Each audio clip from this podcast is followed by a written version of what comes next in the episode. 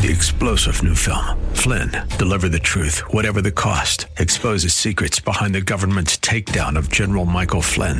Flynn knew what the intel world had been up to. He ordered the first audit of the use of contractors. This set off alarm bells. He told the truth. He was the most dangerous person for Donald Trump to hire. They had to get rid of Flynn. Flynn, deliver the truth, whatever the cost. Available now. Watch it today. Go to salemnow.com. Salemnow.com. And amen. I like watching documentaries, especially documentaries about the Second World War. Uh, programs like World at War back in the 70s when, when I was growing up, and I still think I have videos of those films. Uh, the thing about these documentaries are they're almost 100% filmed in black and white. So every time I see these images, uh, I, I, don't have a, a real connection to what I'm seeing. You know, every time I see, let's say, footage of the Battle of the Bulge or Pearl Harbor or the Blitzkrieg or a fire over London and things like that, I don't have quite uh, a connection because the images are, are, are simply um, to, to tell a story about what happened in a place so far away and a time long gone. So when I watch these things, I'm watching them simply as a spectator someone who is witnessing a record of a historical event or something like that. There's not, no emotional connections to them. Until recently, they found footage, new footage of these same battles that were filmed in black and white, but this time in vivid color. And as I began to watch these same footages of these same battles, it all of a sudden took on a different meaning for me. For the first time, I saw images of how blue the sky was during the Battle of the Bulge, how green the fields and the trees were as Allied forces fought Germans through the countryside in France. All of a sudden, that the turquoise water of the Pacific uh, becomes vivid as the Japanese airplanes attacked those American fleets at Pearl Harbor. All of a sudden, the fires over London was so uh, blazing orange. And of course, how deep, dark red the blood of those people who died during that war. Let me tell you, after seeing those same footages in living color, I would never look at the violence of war the same way again. I want you to know that sometimes it takes seeing things in a new light for us to see our own lives the way we ought to live them. Sometimes we need to see things in a new light to be able for us to treat one another the way we ought to treat one another. And of course, sometimes it takes seeing God at a new light to be able for us to put our faith and our hope and our trust in His name alone. And that's exactly what happened to the disciples of the Lord on that first Easter day. The three scriptures we've just read had one thing in common. I don't know if you're paying attention, but I had the singers read a portion of those scriptures. In each and every one of those episodes on that resurrection story, each and every time they encountered Jesus after he rose from the dead, they did not realize it was Jesus. They didn't recognize that it was him. And I thought that was kind of ironic. How, how could these disciples not recognize Jesus? They spent three and a half years ministering with him. They've known him intimately more than any other people. I've always wondered about that. Why they failed to recognize someone that was very close to him, to them. Uh, let me submit to you this morning that perhaps they couldn't disconnect the way they saw Jesus while he was alive from the one that is before them after he rose from the dead. Let me submit to you that even those disciples needed to see Jesus in a new light. Perhaps their image or, or their, their view of Jesus remained the same. Perhaps even though they, he's been telling them over and over again, I will die on the cross, but I will rise again in three days. Perhaps they haven't really comes, came to grips with the reality that Jesus was in fact going to rise from the dead. You know, there's still many today who know Jesus and say, We know about Jesus, but really do not know who Jesus re- really is. Perhaps uh, we're still seeing him as just an object of our religious devotion. You know, uh, the whole of Christendom is celebrating Easter Sunday, the resurrection day. And you know what? Not everybody who acknowledges Easter knows who Jesus really is. That Jesus who rose from the dead. There's nothing wrong with us saying that Jesus is the object of our religious belief. That's fine. But there's a problem with that because Jesus' resurrection was not meant for us to simply recognize, it's meant for us to experience the resurrection in its in its reality in far better and deeper way. Perhaps today you need to see Jesus in a new light and that's the big piece of the resurrection event for Jesus to be revealed in us in a new light so that we can recognize and see him for who he really is. Not that Jesus has changed. Jesus is the same yesterday, today, and forever, but perhaps we need to see him in a new light. In these three episodes in the resurrection event, uh, gives us some insights on how we can know the real Jesus of the resurrection. Here are three things that will testify that we are seeing Jesus in a new light. First of all, number one, if you're taking notes, we know that Jesus has revealed himself to us in a new and living way when there is a tangible experience of his sacred power and presence. Let me say that again. We know that Jesus has been revealed to us in a more profound and more real way when there is a tangible. The word tangible means something we can really grasp, something that we can really experience. When there's a tangible experience of His sacred power and presence. In our story, we see Mary Magdalene going to the tomb of Jesus. And this is a fascinating story. She went there, she didn't find Jesus. She went back to the disciples and she said, I couldn't find the Lord. I don't know where they hid his body. And so they went with her and they saw that she was telling the truth. The tomb was empty. So the disciples left. They, they went back to where they were, but Mary stayed and she started crying. She started crying because she saw that the tomb was empty. And then there were two men in there, two angels in there, asking her, Why are you crying? And she said, Because they have taken my Lord away and I want to know where to find them. And of course, as we know from the rest of the story, Jesus himself appeared to Mary. And even Jesus asked Mary, Why are you crying? Why was Mary crying? Why, what, what's really depressing her? Well, it's not unusual for Mary Magdalene to serve Jesus. Throughout Jesus' earthly ministry, Mary was there with him, serving him. In fact, the Bible says that she anointed him with oil often as a sign of her love and gratitude to him. After all, Jesus cast out many, many demons from her. She loved Jesus because for the first time in her life, she was not only free from the bondage of sin, but she felt that love, that that that dignity to be treated uh, like a person and to be given that loving kindness. There's no doubt that she was crying because she was heartbroken. She was crying because she felt the only person that have ever treated her right is now gone. He's now dead, and that's why she was crying.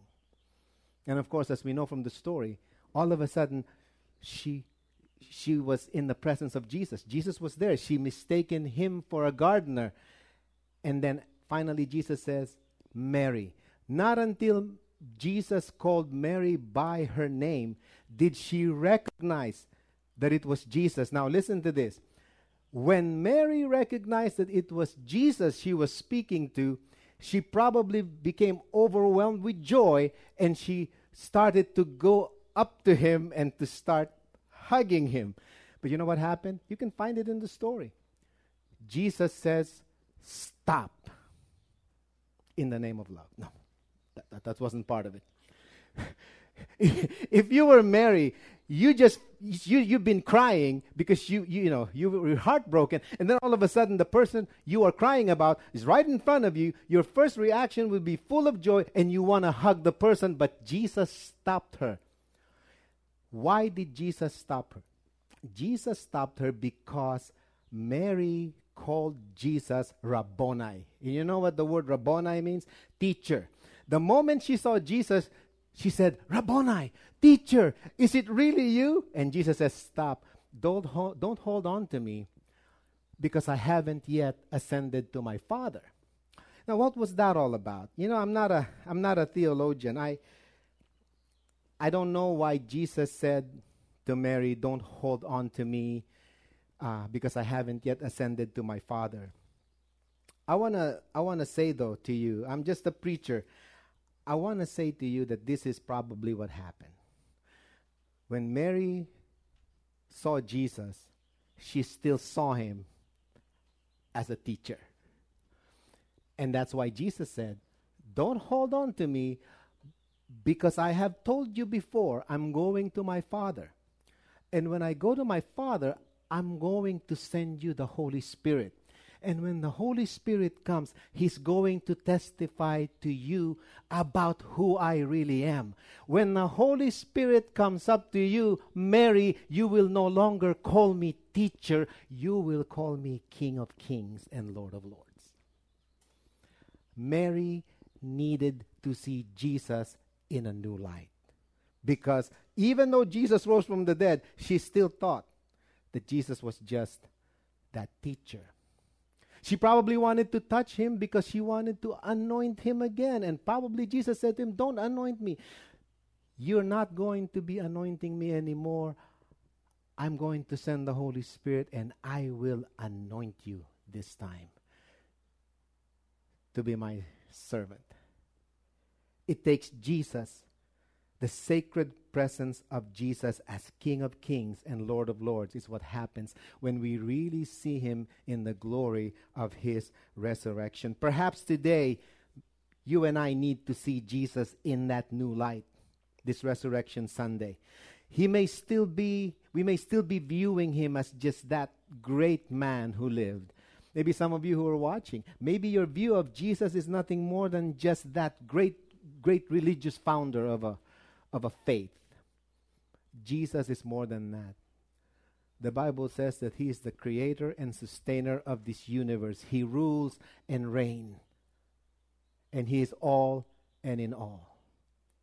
He is King of kings and Lord of lords. The undeniable presence of Jesus that the disciples, like Mary Magdalene, have experienced can be experienced by all of that today in a profound and eternal way. What was it that, that Mary experienced when, when she came to Jesus?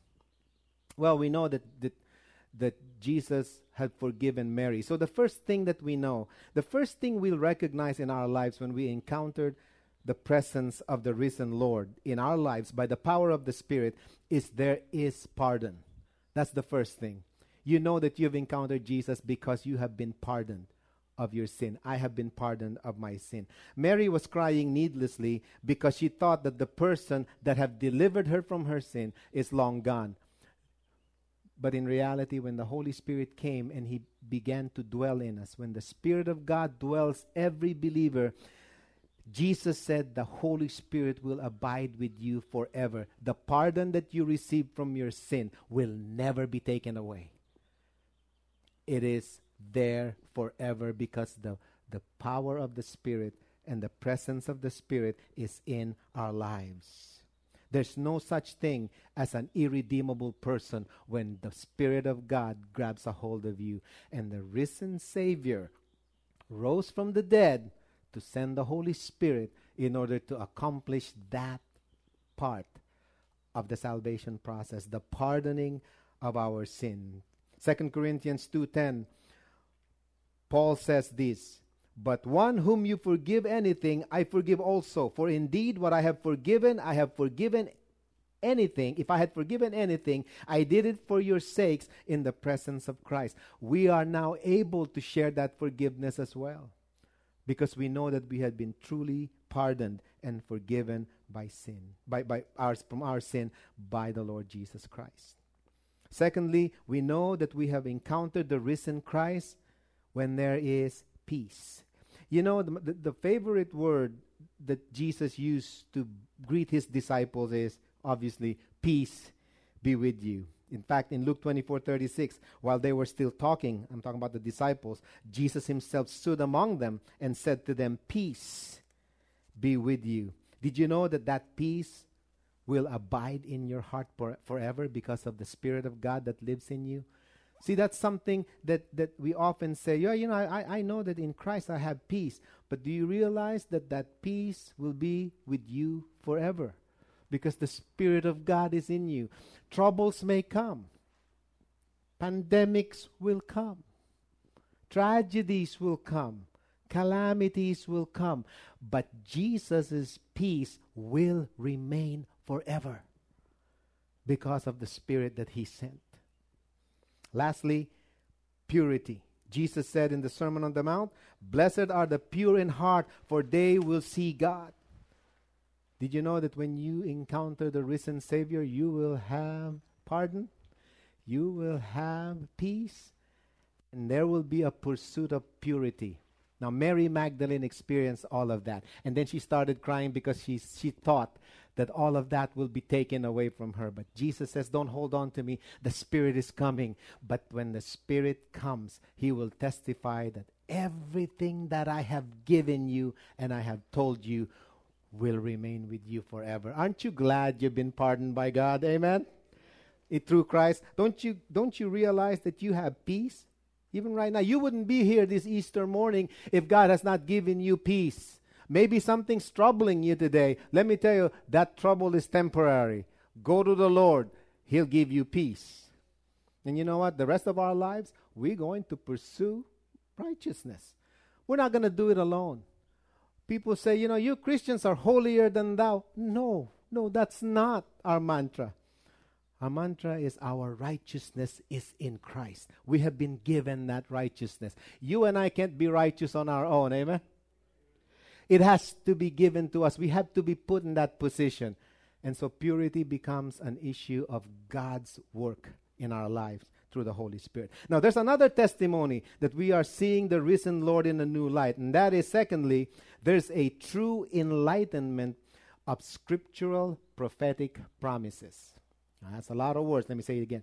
There's a true enlightenment as far as scriptural prophetic promises are concerned. We look now to the second episode in the resurrection. Luke 24 13 to 16. We see this in this account involving two disciples who are walking along the road to Emmaus. This is again on the same resurrection day. They were walking and talking to themselves about what's been happening in Jerusalem. You know, they were talking about the crucifixion of Jesus, how Jesus was a great teacher, that he was a, a man of God and all of that, and, and, and the, the, the priests and the, the, the temple. Um, the religious leaders uh, all ganged up and arrested him and sent them over to the Romans to be crucified and all of that. They were talking about the events of the day. That was a big deal the resurrection of Jesus, who was very, very famous when he was arrested and crucified. And all of a sudden, as they were walking down the road to Emmaus, all of a sudden, Jesus started walking with them. Again, the Bible says that they did not recognize that it was Jesus. And then Jesus started saying, What are you, what are you talking about?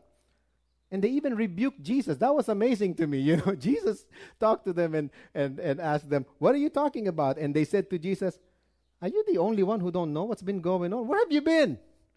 You know, don't you know that this guy Jesus, who was a great man, he was a miracle worker, and he was doing all of these things, he was arrested. He was crucified for blasphemy, and the Romans just got rid of him. And then Jesus started talking to them about what the Bible says about the Messiah. Now, you can read it for yourself. We don't have time to go through all of that.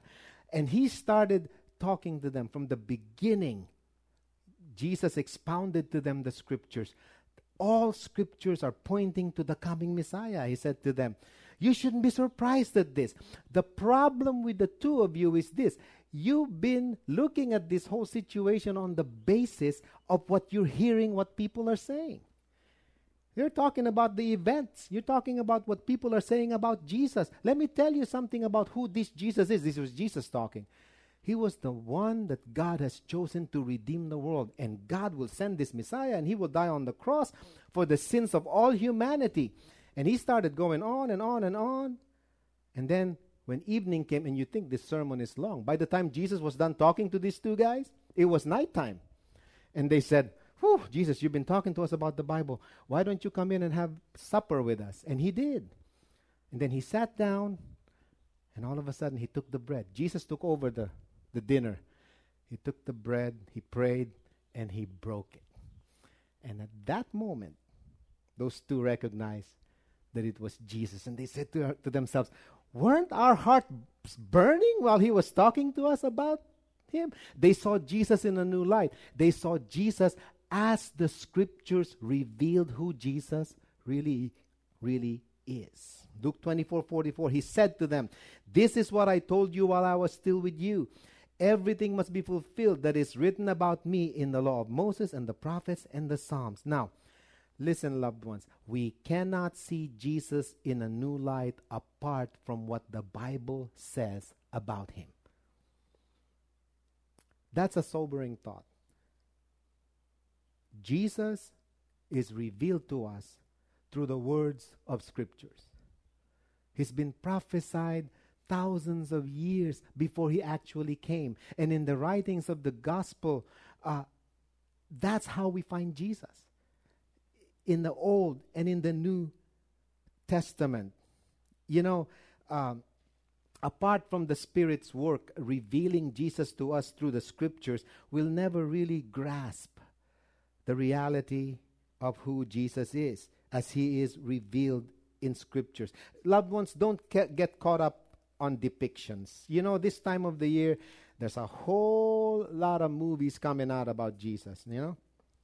It's a whole lot of plays, you know, stage play. Even churches do them.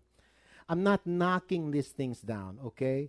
I, mean, I mean, you, can you can see depictions of Jesus in paintings. If you go to, you know, I've been to Rome, and you, you you see these museums, these churches filled with depictions of the life of Jesus. You know, we see photographs, we see movies. These are fine, but loved ones, you'll never see the revelation of true Jesus through these de- depictions you and I will only see the true Christ as the scriptures reveals him. Nothing wrong again, but nobody gets saved watching Jesus of Nazareth. All right? You never get saved watching the passion of the Christ.